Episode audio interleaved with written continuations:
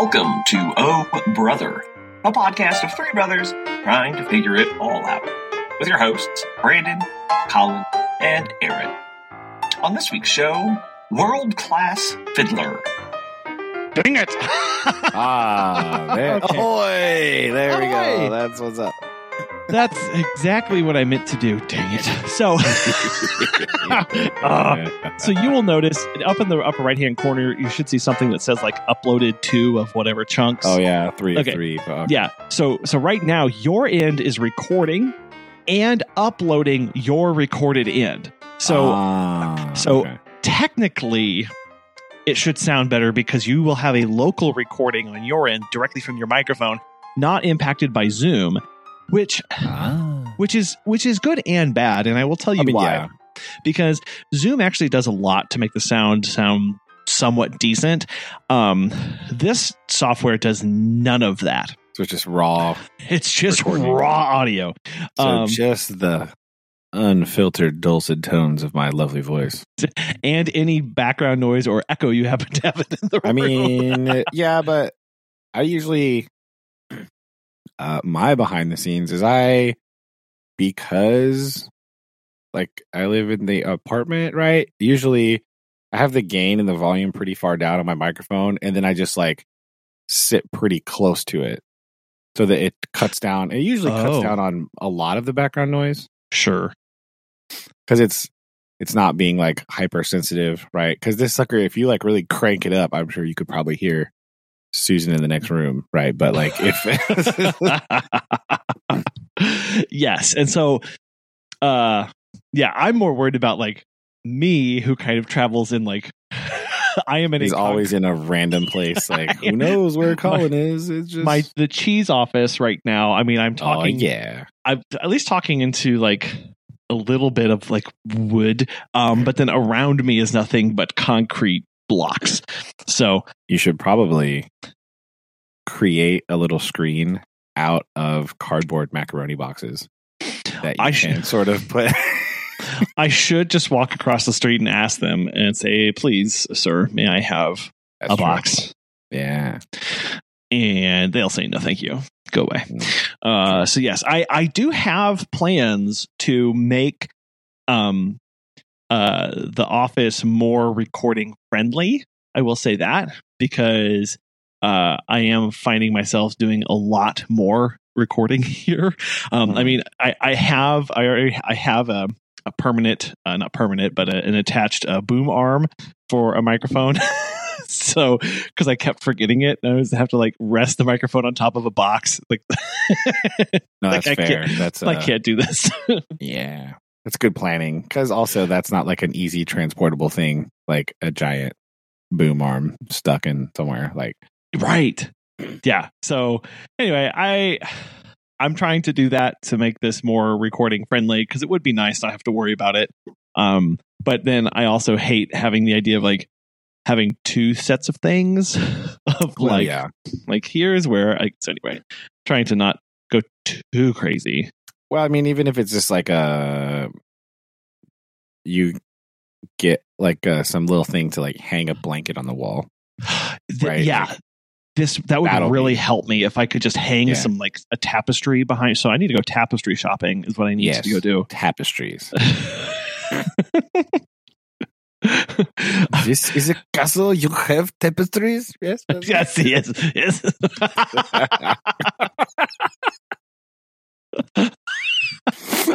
oh my gosh. okay, that's good. yeah. Uh, so yeah, I think that would be uh good. There are just simple things that I could do to make this more more recording friendly. I am glad that um dad helped me source a uh a, a desk and it has the flat desk, but it also has piece that sits on top of it that has some cabinets kind of up by your head Oh yeah, yeah, yeah. and and it actually has a sound a sound deadening board right in front of it. So I try and get as close to the desk, close to the desk as I possible, so I can kind of talk into that little cavern, so it doesn't have too much uh, behind me.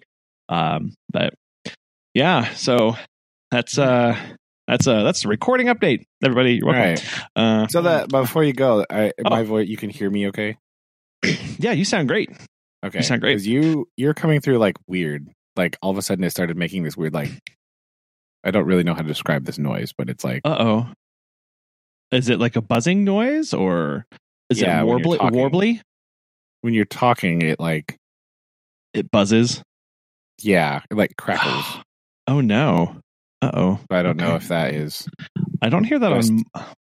okay. Mm, Well, that might just be it coming through to me. So we'll just see how it goes. we'll see. We'll see. Ah, it's be fun. Yeah. so, so this this recording feature, uh, we you can have a live chat in here, which is what Zoom offers. It also has you should be able to edit notes. I think like in real time. Um, so like if we if we did have uh if we you know when we put together the script for the show we could just at, live yeah. edit Yeah, definitely. Which is super important for us obviously Obviously, because we definitely script everything. to Uh. turn page um then but yeah so that's uh that's all that um gosh i can't even remember what did we uh, what when did what what is time what is time? I don't even know. It's ridiculous. I can't. did I did I tell you that I I okay I think I don't know if I got this point. Did I tell you how many miles I put on the the rental car? Did I did I just did I tell you this? I didn't get a final tally. Okay, You gave me you gave us a number before you turned it in, but I don't think we received a final a final tally oh of this, okay. uh, of this rental carriage. Oh, well, so I don't, I know that whenever I got this car, it had 34,000 miles on it. Okay. 34,000 and plus or minus a couple things. Yeah. Okay. When I turned it in, it had over 40,000 miles on it. Ay, ay, ay. so, you know, uh, but- and here's the thing the reason, and here's why that caught me off guard because every time I could know nowhere, and I'm a fiddler, right? You know, I fiddle. Oh, oh, okay? we know. I'm, I'm a, I know. I've, I'm aware. world class fiddler here and i i could not for the life of me tr- find a consistent trip calculator and you may be wondering i'm sorry what yeah exactly there was no place that had a static not static but like you could go to a screen and you could see how many miles you had driven because it would reset every time you a shut off the car or b refill the gas. Uh, so that seems not helpful at all. so every time it was just like every time it would just disappear. And so the trip was when you turn when you started and stopped the car. Basically that was a trip. And it would be like okay i'm reset. Which makes no sense to me at all Yeah, me neither. That is because i guess I, but then again i don't know how many people use trip a and trip b on their cars um I mean, I never do, but so my trip is like my general. Generally, I'm not going very far at all. So I'm just Sure. I, what I do is I like when I when we go on a big trip, I always use trip B to log total miles for trip. And trip A is reset every time you get you fill up with gas. So you can keep log that way and you can calculate your miles per gallon. Um and so I I just have that running total of using both of those simultaneously. Um and otherwise if I'm not on a big trip, I don't really use trip B unless I'm trying to log certain things. So like right now, I'm in Springfield and I'm logging my total mileage for my entire time here in Springfield. I want to know that uh, so that I can keep track of it easier than just watching the big odometer roll around. And oh yeah, fair. right, it's just it's just easier. So you just couldn't do that in the Corolla. So whenever I finally looked at the the end number, I was like, "Dear goodness!" Because then I looked at my original paperwork and I was like, six thousand miles in a month.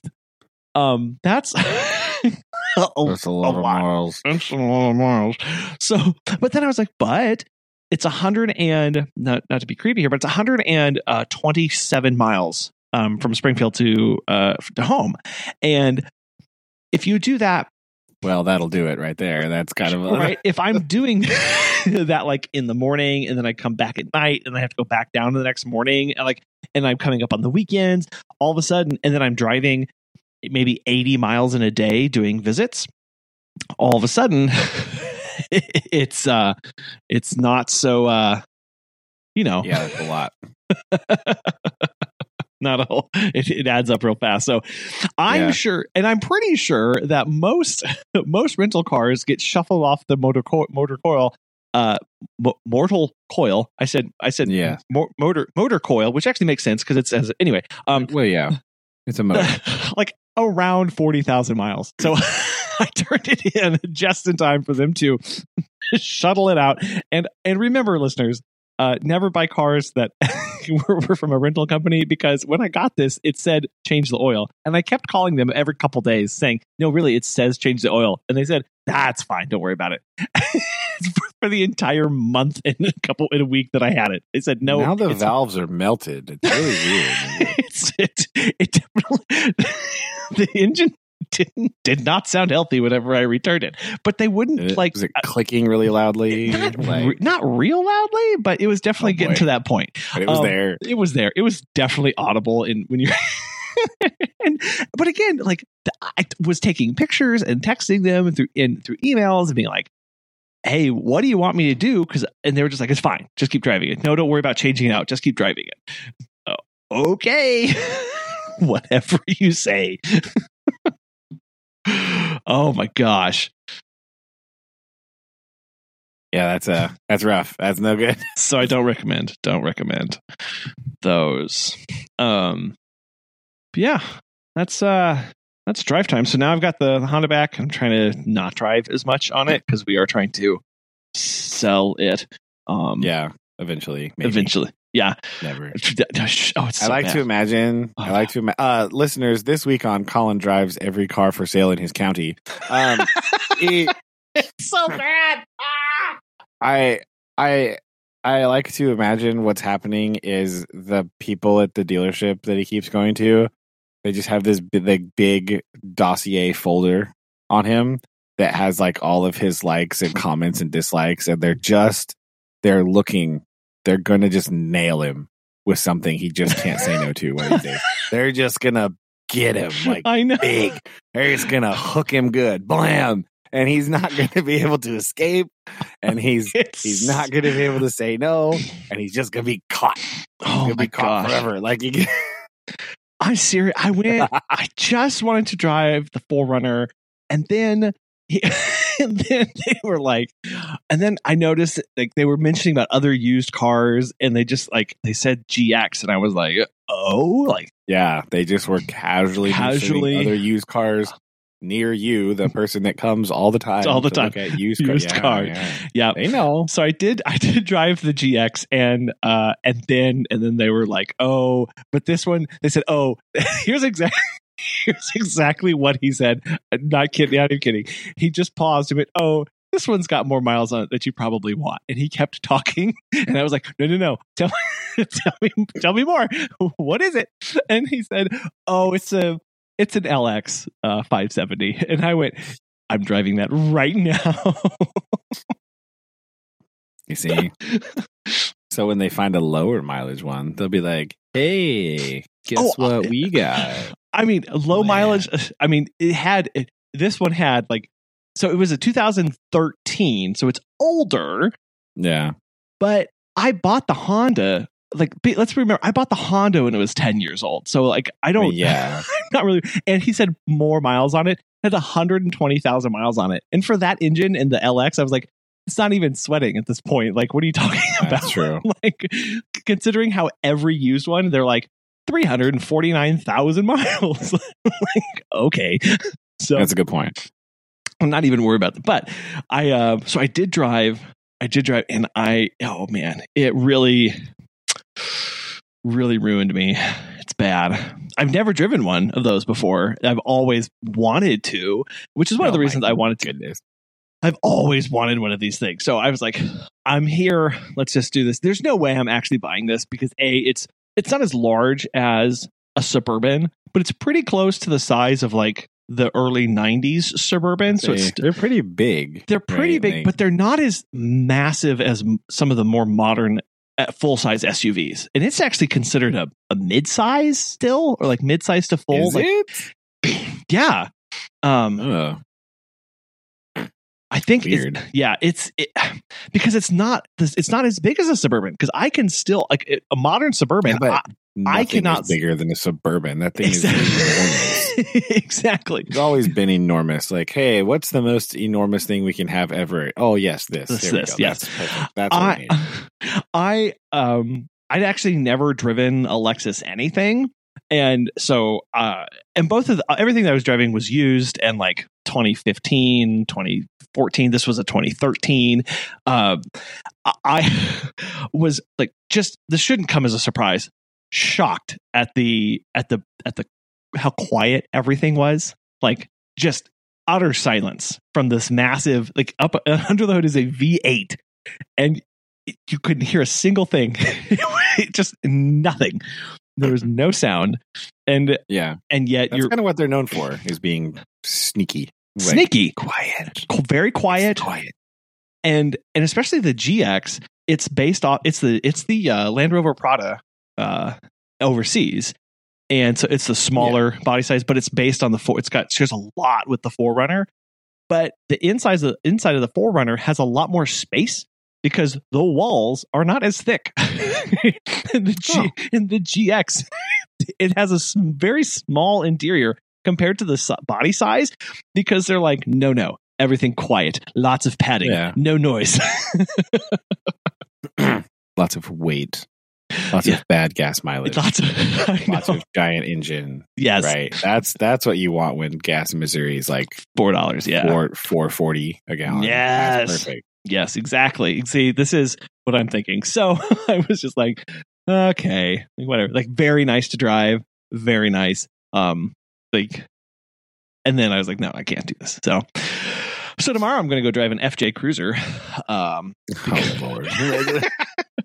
because it's For here. the seventh time, right? I've like never- is what i've never i've never actually driven an fj cruiser um you've been lusting after one for this long and you've never driven one. exactly because i hate talking to car salesmen Wow, you couldn't you, listeners, I think he's over that. I don't know. No, I try. I'm. I'm. Look, I. I'm not there to be their friend, and I know like they're trying to be buddy buddy and have a conversation, and they're they may be trying to because help. they're salesmen. salesmen. Yes, That's a Yeah. sales technique Yes, you're I know. for. Yeah, no, I'm not. I'm I clam up. It's like I'm talking to a police officer, FBI agent. There's like there's it's yes or no as as far as I can get, and if I have to go on and explain stuff, we'll do that. I hate the like what do you do question because you know they're trying to judge like based on what this person responds with. Do I think what do I think about their stature and like credit and like all this stuff Yeah. for this Can, car? I, can they afford this? and can I? That's why I can't talk to them because they say, "Well, what do you do?" Like teacher. Anyway, uh, like, No. they're just like, oh, "Okay, I'm gonna go help this other customer who actually has money, Money. loser." Like, there's a no, I, I just, and they're trying to go like, okay, well, how, like, because I know what they're going to start doing is going, okay, how much wiggle room do I think this person has to get the extras and the add-ons and the little things and like all this Yeah, to yeah. start building your profile? Um, so that's why I keep them guessing. Of like, one day I'm in there to see a Toyota Corolla, and the next day it's a LX 570, and then the next day it's a you know the Tesla, and then the next day it's a Mazda, it's Mazda Ma- Miata. Mazda right? Miata. Like, Must keep them going. like, I've always wondered, can I actually fit in one of these? So I'm just here to test it out today. I mean, if we're being perfectly honest, most of the things that I'm test driving are like, well, I've always wanted to, and it's sitting over there right now, which is what the LX 570 was. There's no way I could purchase this because, yeah, the gas mileage is abysmal. As I was driving it, I'm looking it down, I'm accelerating, and it was like eight. MPGs, and I was like, that, yeah. no, thank you. and just like, there is there is uh, there is no circumstance under which like even even in 2015 8 miles to the gallon should be acceptable. No, right. That is a 1968 number. Okay? Yes, like that is not that Oh. is not okay Like, what are you doing I with your exactly life? That- right. Why? How it makes have you failed as an industry that if in 2015 you are you can get eight wild miles to the gallon? it's exactly this is this is this is what I'm watching, and I'm going like, uh, there's no like, and then and then it's just all the practicality stuff of just like, yeah, this is big, and what do I spend a lot of my time doing? City driving. What do I need to not be driving in city? Most Something enormous. massive thing. Like if I was just yeah. if all I did was do highway miles and go across fjords and climb mountains, maybe Obviously. like I would I would need to do this. Um, maybe it, you know, but as it stands, of like, okay, sure, I have I have two hours in the of a highway drive. It, but then I'm I'm bobbing and weaving in and out of traffic, going into apartment complexes, like winding streets. I don't need that. but with that said, yeah, that's the that's the humorous part about this. Like, because Lexus is like they're they're not selling that car in Japan oh, because it literally can't fit anywhere. Like, what are you gonna do? Drive that on some little tiny Japanese street? No, get out. Like, yes, talk about talk about knowing your market. Like, loser Americans need this big giant car. Exactly. yeah, yeah, it's where they quote unquote have room. So, I, I mean, Now- have you seen a road in the Midwest? You have room. I have room. Like, Now, with, now, with that said, did I absolutely love driving it? Yes, I loved. I loved. I loved every second of this. And this is probably mostly because the guy who was doing the test drive has a. I while I don't like driving with the car salesman in the car, I do appreciate it whenever they have like a course to go on to showcase different features of the car. Um, this has only happened one other time. And this time we got in, and the guy said, "We're going to go on this play this way," and I just to show you kind of how it feels in different settings. And I was like, "Oh, well, that's really nice. Okay, let's do this." was it like a field, like a ditch, It- like unfortunately, it was not uh, showing its off-road prowess, but oh but it did. dang it! I, I was say- hoping it's like, all right, we're gonna go because Springfield is like this, right? We're gonna go down here, here, and then there's a field. All right, turn into the, the field. field. Let's go. no, but we did go off some like very curvy, windy, hilly roads, uh, which which was good because I'm used to driving larger vehicles, larger trucks, Suburbans that have what they have immense body roll, and you feel like you're about to tip over. Uh, Oh yeah, right? It adds part of the excitement makes it You're like, lively. "Wee, hold on really tight. At no point was there any of that uh, at all, like zero. So that was pretty neat. And it actually didn't feel as big um, when you were on the roads. It only felt big when you started getting close to other cars. you were like, oh, yeah, that's Yeah. right. This thing, is, this thing is actually huge. It's like, okay, now we're gonna drive around the square. Oh, dang. Oh, no. Can't. Yeah. Back up. Get, get away yeah. fast. Oh no, can't, can't do it. No. So, yeah, it's uh, it's interesting. Um, so tomorrow, so tomorrow, I've lined up my Oh, day. my okay, goodness. so we're gonna Oh, drive. Don't hate me. listeners, listeners, we need an intervention. He has a problem. Megan we has to do something. Megan has in fact told me uh, basically like we have one more week to pick something out or she's going to do it. So, uh, the FJ Cruiser is going to be I want to know what Megan. I, part of me really wants Megan to just pick something, and I want to know what it is, like real bad. Like it's gonna be like she's gonna be like that one. Okay, bye. What- Like, how many doors does it have? Sweet, let's do it.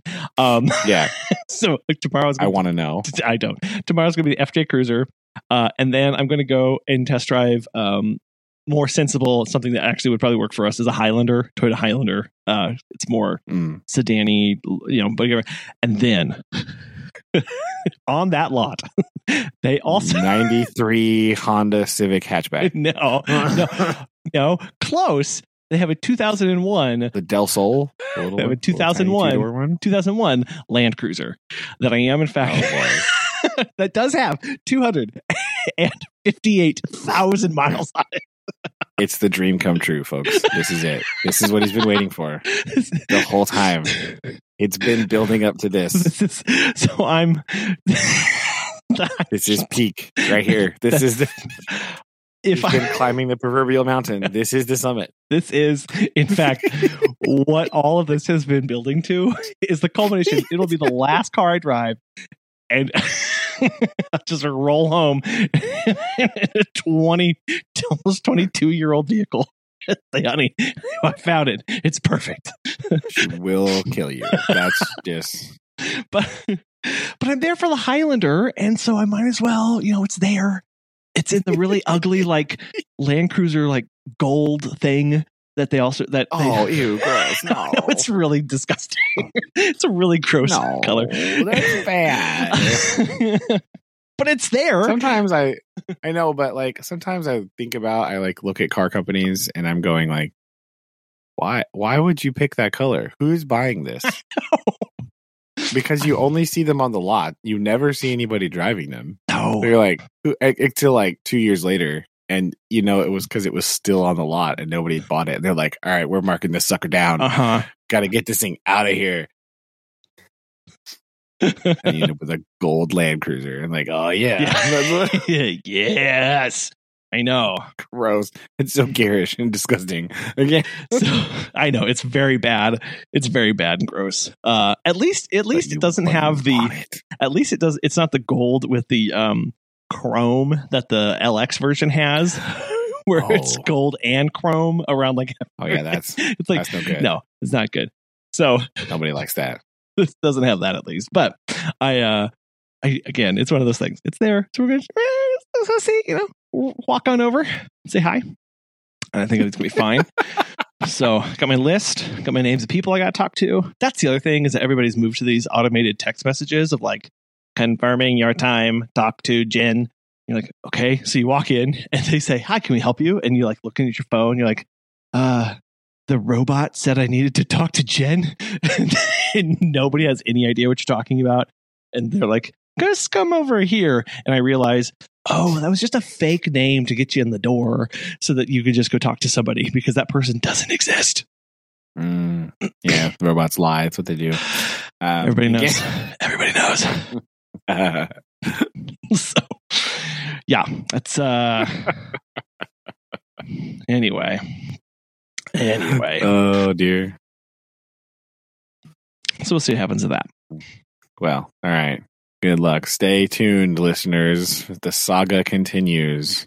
This it's gonna be the land cruiser and I Oh my mean, it's been building to that for over 10 years. Oh, now. it, Like- it has that's so good look at just it's been 10 years listeners of me getting like out of the blue just pictures of land cruisers in a text message like 11.30 at night 7 o'clock in the morning Wow. you know 1.30 in the afternoon doesn't matter. No. just be like and it, a lot of times it, it's listeners it's just the picture. That's it. They're so he'll pretty. just send he'll just like send a screenshot of like an auto trader listing no context no comment. Sometimes he'll be like this one and that's it. Like that's all i say. Like i haven't heard from him in like three days and then i just get a text of a car that says this is one it. this like is it. what what this is it yeah i need you to know listeners what i've been dealing with for so long so long. It's so bad. So, yeah, it's uh, They- it's because they're just so pretty. So, anyway, enough about that. That But they're so look. Oh, here's another one. Okay, anyway, so I'll say, I'll say this. Uh, yeah. Next. oh man Ah, enough about my neuroses. all right. Let's uh how's your uh, Yeah. oh yeah, how's your um I don't know if you want to jump right to this or not, but uh how is I need to touch back on your uh uh old English literature book. Ah, I've only read a little bit of the introduction because I still have um one, two, three, four, five books I'm in the middle of not finishing. So um I sort of set a task for myself to whittle this number down. Uh, oh, that's not counting the book I have it on my desk at work, but that's a book for work. So like, I'm not counting that. Um, sure. So I have I have several that I need to get through, but like this book, I'm like one book I'm on the last chapter. This other book I'm almost done with. Uh, so there's three books I have that I'm almost finished with. Um, and so then maybe we'll see where we get to. But okay. um, that's what. so we haven't progressed very far. Just a little bit in the introduction. Some casual perusing of other uh, old English literature things online, uh, and sort of seeing what other things I could get to accompany it eventually. But that's just where we're at right now. So not too much progress currently. I warned you. This happens sometimes. It's I okay. get It's okay. what happens when you have attention problems and love reading. So you kind of you kind of like I don't want to read this book right now. Mm. But so now I have options, right? Like I, I, I can. Pop, I don't pop think this is and out. I don't think this is helping my attention problems, Mhm. but we're dealing. So this is what we do. Uh, yeah, because I sometimes when I read only one book, I like fall into this thing where like I maybe I kind of lose interest for a while, and then like I just stop reading altogether because I don't want to finish the book that I have started. But Mm, like I have this thing where I like need to finish it. Like I'm not gonna not finish the book sure. It just sometimes takes a long time. So I'll just kind of set it down and pick up something else. so I have, excuse me. So I have like multiple books. So it becomes a exercise of which one am I going to read today? Like that's what I'll read. Like one day I'll read some of one and it does really help that a lot of them are sort of nonfiction. Hmm. So like the way that most nonfiction books are structured, you can just read like a section and then it's fine. right. It's kind of like contained all together, like blap, you read that part. It's okay. Done. Um only one of them is well, I guess two technically are fiction books. So like Mm. that's not too bad. And one of them's a murder mystery, so like it you read it really fast. So I'm I've basically just been reading that, and so it's almost done. Huh. So yeah, I have some stuck in random, and then I have my just ongoing Tolkien pile over here. that I'm just sort of reading through. Every once in a while, I'll read a different section of this or that or whatever. Like that's what Very nice. you know how it is. It's very, you know that we're not even counting that pile because that's just an ongoing, sure. ongoing. Re- uh, it's almost like a research assignment, right? Like I'm just, At least you're. Are you taking any notes on them or not? uh, I probably should be, but uh, no. Like you feel like that sometimes when you're doing it. You're like, oh man, what is this? Especially when you're reading some like these really deep cuts, like the Book of Lost Tales Part Two.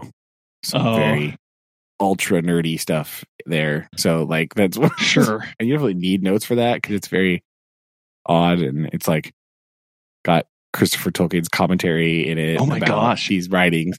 It's like, yeah. So like the Book of Lost Tales is the basically a collection of the original draft for the Silmarillion stories Mm.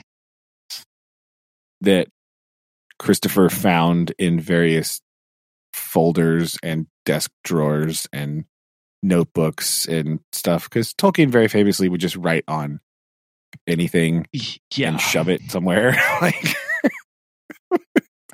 and so a lot of his commentaries are, are like uh, this is you know blah blah blah but cannot be precisely dated to when it was actually written uh, you know all this stuff like based on the handwriting it might be here but who knows like Mm. Like we've talked about before he's right he's very like i feel like his writing process was very chaotic at sometimes right? Like he would just be like just must write now and just like he would just write on stuff right? So he had like little notebooks that he would kind of keep but also they're interspersed with just like random sheets of paper that are just like jammed in there because he wrote something down one time and was like i need to finish this plan like yeah. so which one are you, which one are you reading through now, or you have you have you know you're parsing through? It was the Uh, the law, the secrets. What was that? oh, okay. So I, it's called the Book of Lost Tales. Okay, It's part of the. I am slowly amassing the history of Middle Earth collection. uh, okay, It's like an anthology in twelve books, of which I have just a couple. Um, I see. and it's a lot of like early draft material for stuff. So like the Book of Lost Tales is like the it's kind of like the earliest collection of things that would later become the Silmarillion, Okay, right? And so it's kind of like the very very very early early draft. It kind of is like um Tolkien's early idea for Middle Earth in general was that it was going to be like a mythology for modern England. Hmm. So it would actually be connected to the modern day, sure. right? So, like, this history of Middle Earth would actually be the history of English stuff. Oh, he's right? going to connect it all the way through. Yeah. So, Hmm. in this version, basically what's happening is there's a guy who has traveled to this island and he's hearing these stories about the elves in Middle Earth times of the during the what would later be the Silmarillion, right? Hmm. The legends of the first age of Middle Earth. He's hearing this from these people in this like tavern on this island somewhere, right? Oh, that's cool. and then he's and then he's going to bring those stories back to England. So this is kind of like the that was his thought process. Like, how do these connect? How do I connect this to modern day? Yeah. Like, that's what he wanted to do originally. Was like make it like a mythology for the English people, Sure. you know, for and for the English language, right? Like modern English language, make it be like a mythological origin of English, Right. That's what he was doing with his like weird language, like Elvish and Dwarvish language obsession, right? Of doing all this stuff. but again, getting back to he like, he firmly believed and wrote as if all this stuff just existed and he was kind of uncovering it which very much fits into that mindset of like i'm sitting you know like yeah we- we're discovering these stories we're hearing them and as he's as he's putting that together Oh yeah. Yeah. And like that you can tell that because in his responses to things, like in interviews and letters and stuff that he would write, and people would ask him about like, well, what about this in Middle Earth? And he would just straight up be like, I don't know. yeah You know, that would that would be his answer. He would go, I have no idea. Like, what about this character? What did they do and during this time? And he'd be like, I don't know. Like he would just say that. And so that kind of fits into that motif of like him, he kind of it's almost like he's a figure of like un, like you said, uncovering this legendarium of like, oh yes, I'm translating this from Elvish to you know, that's like what it's like he's Bilbo, right? Translating this to the thing. okay So he would just often say things like, Yeah, I don't know. Or sometimes in the book it'll be like, but of this no tale tells. right because So that's Yeah. that's his answer. Like, I have no idea. Uh, I haven't thought about this yet, so we'll just do it. to, do And that's what that's what the history of Middle Earth. There, the yeah this this series, this history of Middle Earth, like volumes collection. It's basically like it kind of works through all the drafts, like old draft material. So this is like the earliest version. Hmm. And then the next book in the series is like, you know, it'll be just focused on like certain early versions of like parts of a story, right? And then there's some later that I don't have, but they're like the early version of like the Lord of the Rings part, okay right? And it's just kind of like early draft material. So I have that that I'm reading through. That's a very slow read because it's very it's it's so dense. oh my gosh, it's so rough. Now, this this actually gets uh, to a very interesting aspect in that Tolkien had his son around to piece together his writings, and something that is currently very um, uh, hot topic right now is the generation of content using AI. Uh, I'm not sure how, and one of the things that they're doing right now is um, I've been following two things. One is called DALL-E 2, where you can just give a text prompt for what you want a picture to be, and it will make it for you. Anything at all. Oh yeah, I've Okay. seen an article about that. Yeah. Yeah. Um, it's fun to play with. Um, there's another one, so uh, I forget uh, what it's called, but it's run through Discord. Does the exact same thing. Uh, Mm. one kind of hitting the big podcasting world right now is AI was trained on all of Joe Rogan's podcasts, and AI Oh, was trained. Oh, oh boy. Well, wait a minute. AI was trained on all of Steve Jobs's interviews and written commentary. And then the AI generated an interview of what would happen if uh, Steve Jobs was interviewed on Joe Rogan's podcast. oh my. And it's an entire. how many, how many times was DMT? made? Okay, I don't know. Probably too many times. We're gonna we're gonna search for that. Four hundred and seventeen. yes.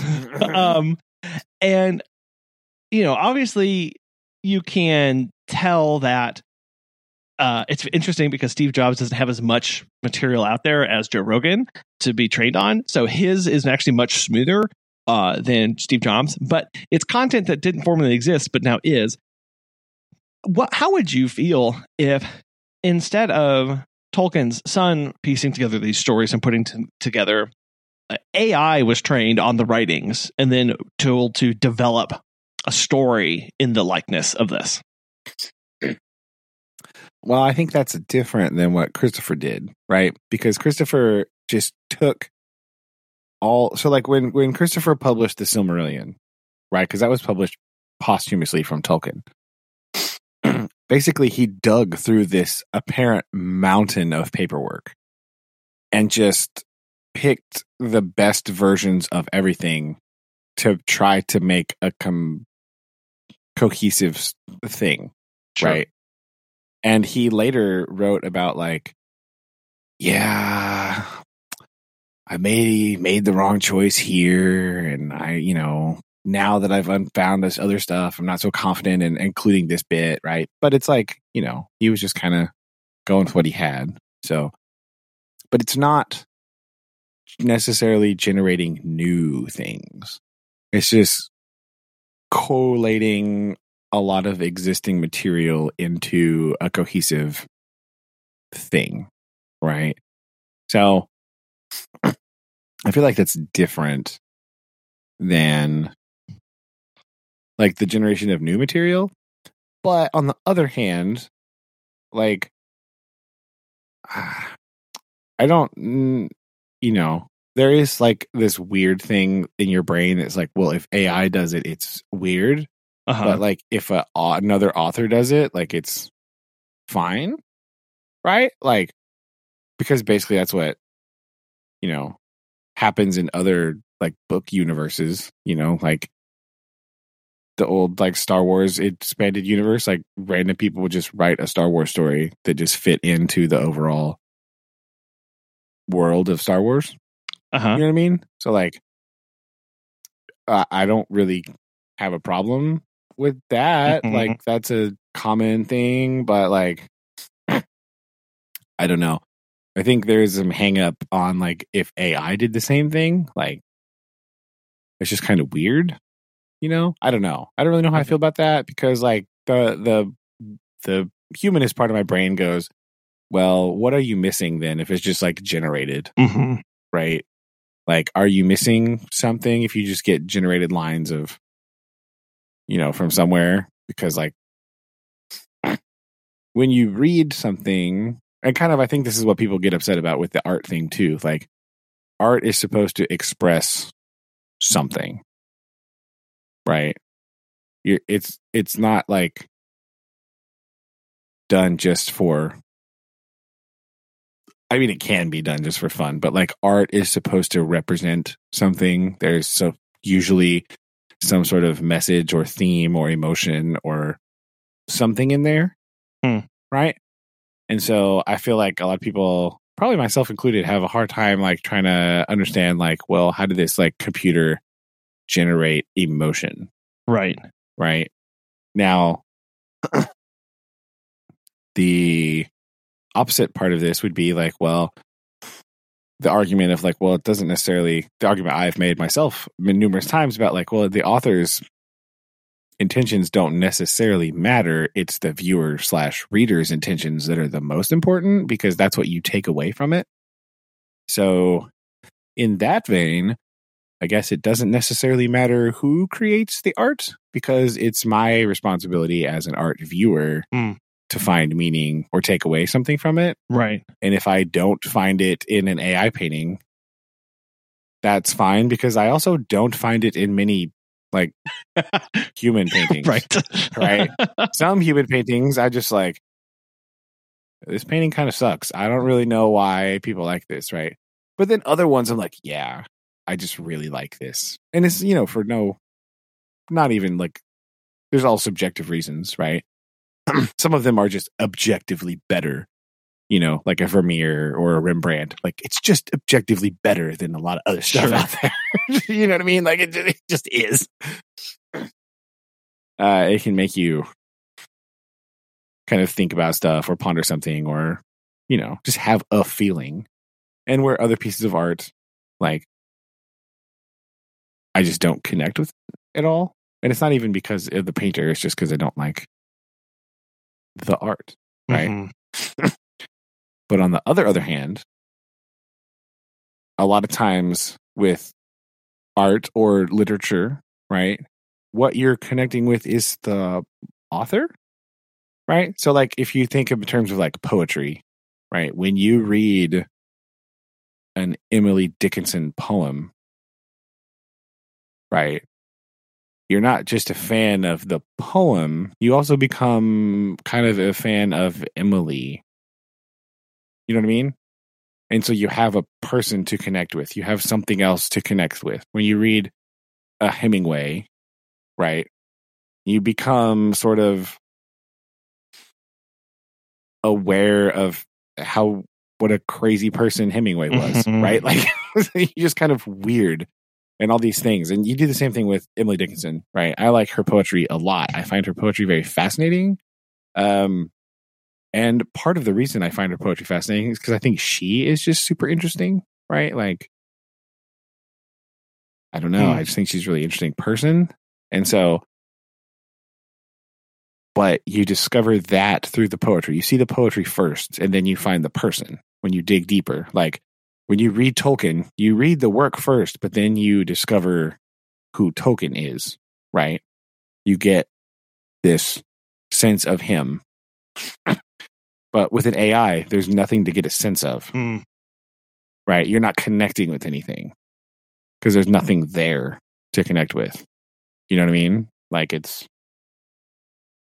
it's just generating from a numerical table.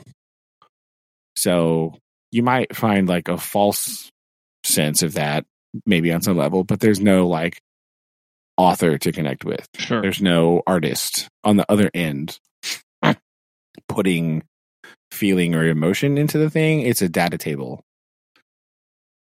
So I feel like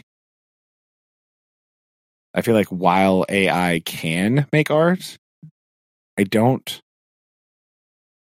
think that it's as connectable Hmm. as like other things because you're also connecting with the person. I think the person is important, right? And even even if the person is like controversial or bad, right? Like there's a lot of authors, you know, like you're like I don't like them as a person. Like they're jerks, they're terrible. But I like the work, right? Like I, I find it interesting. You get that, but you have a feeling, you have an opinion about them. There is somebody there to have an opinion about Right. you can feel about them, right? I don't like Oscar Wilde. He's annoying. His writing hurts me. But like him as a person, he's he's a crazy character, right? He's interesting. Don't want to read anything he wrote because I don't like his style. But like I still have an emotion about him. You know what I mean? like I have I have a strong emotion about Oscar Wilde Well, and not necessarily a positive one, but I have an emotion, well, and that right? I just I don't care about curtains, Oscar. Yeah. I don't care. and what gets really Again, some of his shorter stuff in poetry is actually pretty good. Mm. I just don't like a picture of Dorian Gray. That's really my big hang up here. But Well, and what what gets me is you can actually like right now, like you can go in. This is just painting wise, but you can say, um, such and such a painting. You know, like cat and dog walking down the beach in the style of, and you can insert an artist, and it will write it and or sorry, it'll paint it like that person painted it. And there's lots of things that go into that of like, well, isn't that just like you know, how did they know what that style was? Well, obviously it sucked up all that information from all the photos of all their art and just regenerated something using that style. Um, you know, you could, there are these ones that are getting to that point where you can go, you know, write a story in the style of insert author. And I guess part of that is going, is that their authentic voice? Um, you know how is it generated? What is it pulling from? Because if you exclude some material you know exclude some oscar wilde material you know that might generate and say no kind of like no this is the subset of information i want you to look at. That's what we are going to use to define what it means to be oscar wilde. Well someone may, else may come along and go well you didn't include these four books. Why didn't you you know and so you can get different flavors and takes on the same stuff based off it's all based off of what you feed it right? It, especially when you start asking for it in the mm-hmm. style of Ah, yeah. Now, here's the other thing that I think is that brings up a good point. Because now the the system is locked into doing a thing.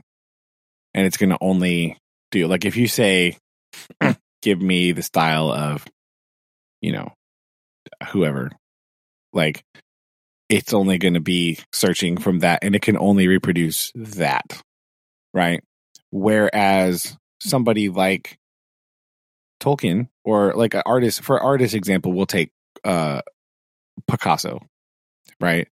Notorious for doing all kinds of different different styles, styles yeah, right, and different things.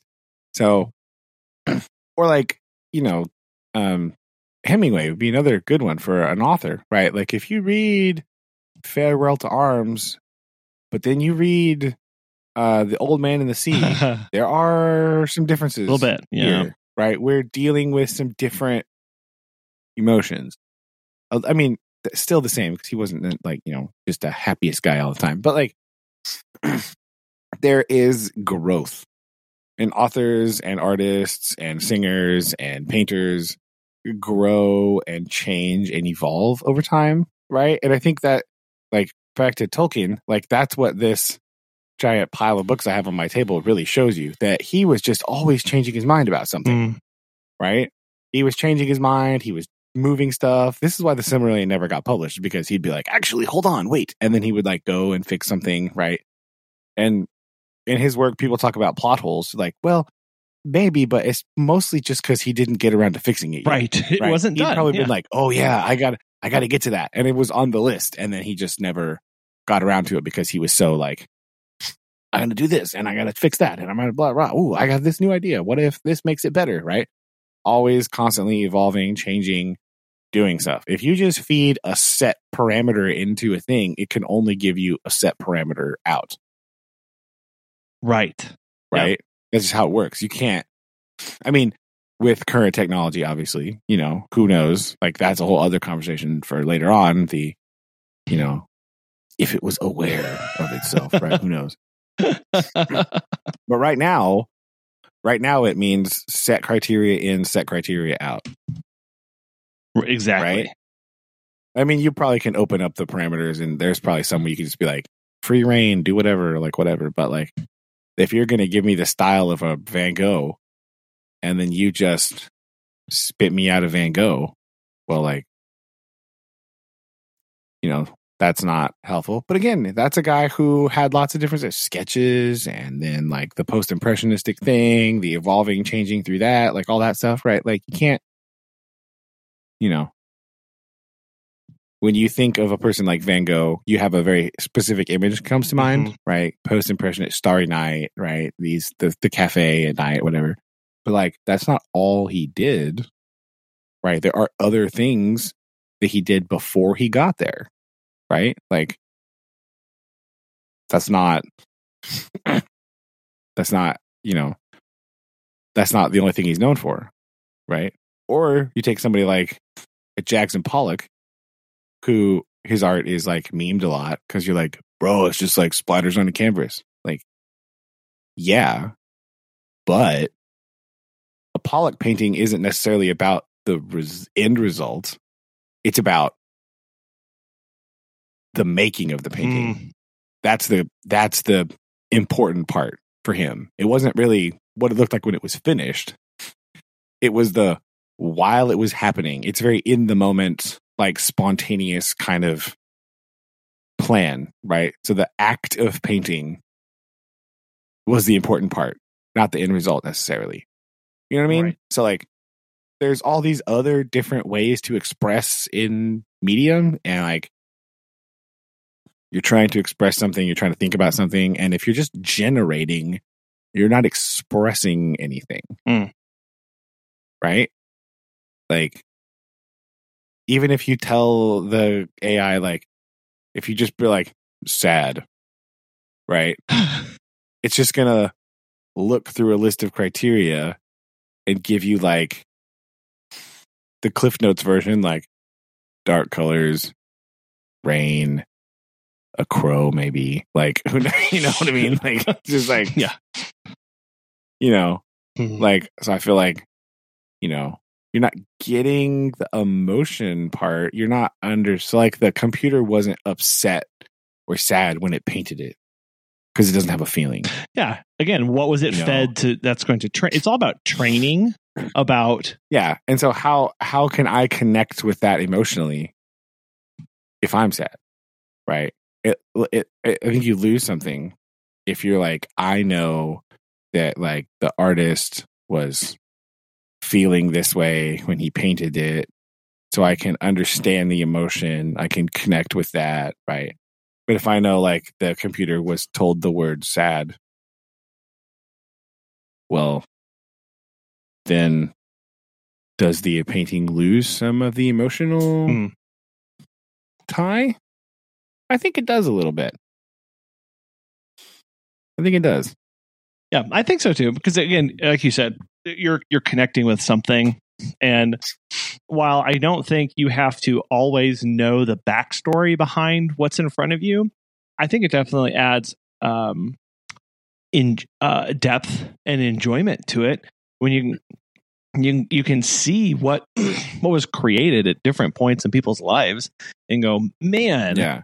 uh you know like let's see like, you know man um you know uh, writing um henry david thoreau and you know walden's pond like that is definitely out Oh, of yeah. like a very specific time in a moment relating to a way of thinking uh it, that he was going through that would never have been written previously or or, or before or, or after that um it, it it adds a lot more where you go okay i understand fully why this is important and what this is trying to tell me given xyz that we're going on which is which is kind of like when you look at it's it's you know you take a historical approach to looking at um you know as a literary device of going okay like let's look at the context of the why, where and how and why this was written.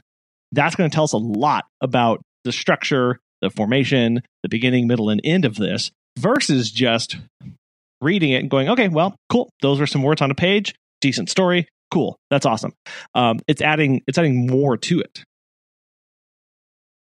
Oh yeah. So I think um you know the best example of that that comes to my mind immediately is like the lost generation writers from in between the world Mm. wars.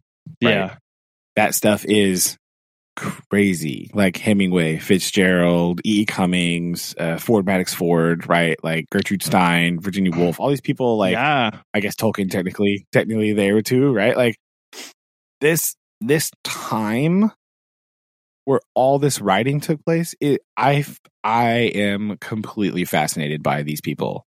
Like so much. It's my favorite literary stuff to read. Hmm. Like one of my, one of them, right? It's so interesting. Um because of the historical context and the personal stories of these people and like just how how the world was changing after the first world war just like there was so Much. much, just like despair and uncertainty and all this stuff and then you know the depression and just just all this this time and place in history this snapshot of this time is just it's so interesting and the writing that these people were doing because of the time and place that they were it i just I just find it really interesting. Right. I just I just it's so interesting to read that stuff. The poetry and the stories that came from these people experiencing these emotions and this just, just lost feeling of like, what do I do? Right. Especially like Hemingway, right? Like I'm in the war, I'm doing the stuff, and then the war is over, and oh my goodness, that was horrible, right? That like that slow realizational shift from the First World War of like, oh yeah, the war will be over by Christmas, and four years later, like, nope, uh, just the just the complete loss of faith in like all the old systems and like how could the world become better because I have seen things mm-hmm. that are absolutely the worst things of all time and how do I deal with that right? Like that environment created so much stuff right? And I I'm fascinated by it. Yeah. And so like that you how do you duplicate that? Mm. Right? Like that's a very emotional connection. Like for me, like I just because there's so much to connect like the history and the sociology and the the art and these people's personal stories, like all this stuff just is in this big ball in this time. And it's just so interesting. And I like so I like when you take all that into account about what these people were doing, like all artists, not just like writers, but painters and stuff as well, like dealing with all this stuff, like how they express themselves and how they dealt with this trauma, uh, like mm. that's crazy, you know, like I, I can't, I can't imagine AI giving you something that's that timeless and that interesting. right. Cause you can't exactly say, having experienced the the awfuls of World of World War One, uh, now write uh, a, a, a, reflection on uh, the more idealized or the the role that decadence plays in people reconnecting with their like, yeah. like no that's just not going to yeah happen. right. Yeah you're gonna miss you're gonna miss some stuff sure. right and there's just there's I would also be remiss if I did not mention uh a slightly earlier time period if we would go back, you know, about a hundred years before that. Uh, if you want to talk about emotional expression in art, uh, your boy Francisco Goya, right? so, so uh, mm. um, those paintings are also Oof. just Oof. I'm like, yeah, but like the circumstances in which they were mm-hmm. created. Listeners, if you're not familiar with Goya, basically during the was it the Spanish Civil mm-hmm. War, yeah. right? He was going deaf or right, and he was just supremely depressed and dealing with a lot of emotion. And he painted a series of paintings on the walls of Oops. his house called the black paintings. Yeah. I think there's 14 of them. Yeah. Um, they're called the black paintings because a lot of them are uh, black um, in color and emotional content. This is some, there is some heavy stuff in what he painted. Yeah. And it comes from a place of just like, it must it just awful. Well, he would right, just he, depression. he was like, disillusioned. He he was he was he was seeing the realities. Anger. Yeah, he was all alone. He was at the kind of it was kind of towards the later end of his life, completely isolated from everything else.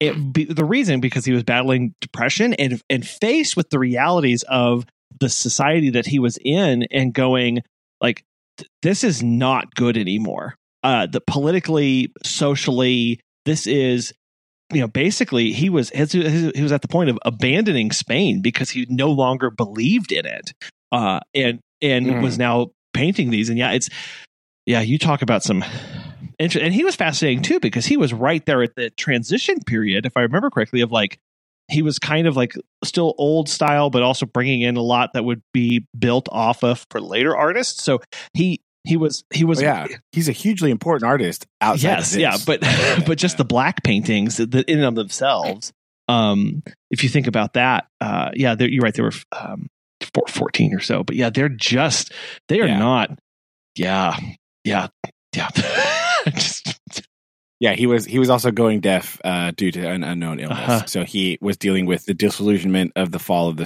Spanish government after the Napoleonic Wars uh, and the Spanish Civil War, and he was like just hating the situation in Spain, and he was depressed because he was going deaf and he'd been sick, and so the stuff that he painted is just like, whoa, right? Like, whoa. So when you look at the painting of like uh the dog right? The El Perro painting in that context, you just are kind of hit with this wave of like, oh, Mm-hmm. I get it. Like, I, yeah, I understand. right? Like, yeah, that one is like, yeah, that, so that's, yeah. Like, you can't, I don't think you can talk about an AI painting like that. Like, you can't have these emotional connections with people and this sort of like background understanding. And like, you know, you're not gonna, you're not gonna search up this information on like every artist that No. you encounter. But you, you know, generally what, like what happens with me is I will encounter something and then if it is really interesting, then I want to know about the background. I want to know about where this came from. I want to know this like the history behind it and then the fact that it was painted by a person means there's something there to find.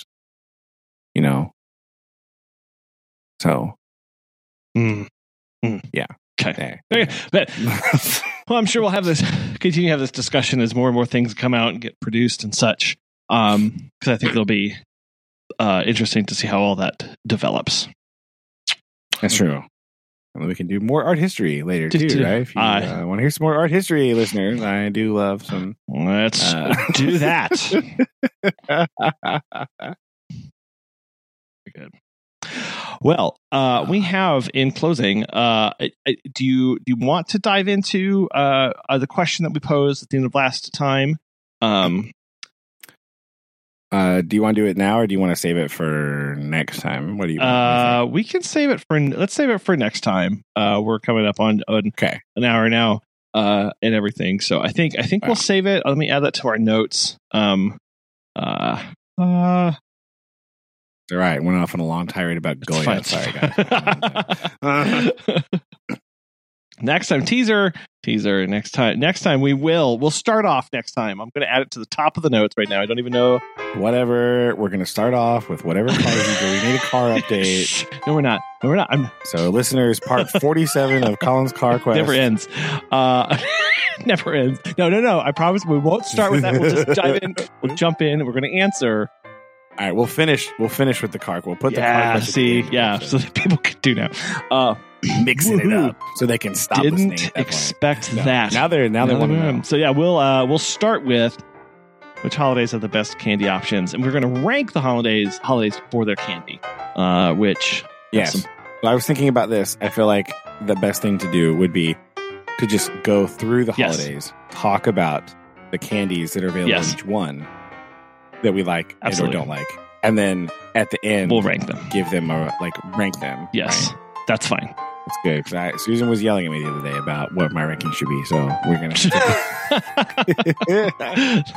have many thoughts on this, right? And again, this is because it is official candy season because Reese's pumpkins are out. so we know we That's how you know candy Uh-huh. starts. So my again, my my my uh thoughts on when this time period is, this candy holiday season is basically holidays from now Sure. until Easter okay. because that's when the Fair candy enough. stops. Right. So basically what Halloween, Christmas, Valentine's Day, Easter. Yep. Right. Because Thanksgiving doesn't have candy. So no, it doesn't. right. Uh Okay, you well, we will. does Hanukkah have candy? Do I need to research Hanukkah candy? Is this a thing I should do? Well, but spend some time. With, that's what uh, homework. Uh, I don't know. I don't. I've never had any. So, uh, any listeners who can help us out with that, tell us your favorite holiday candies as well. Uh, so we'll uh, get on that. there you go. That's what we'll do. Do next time. Dive right into that.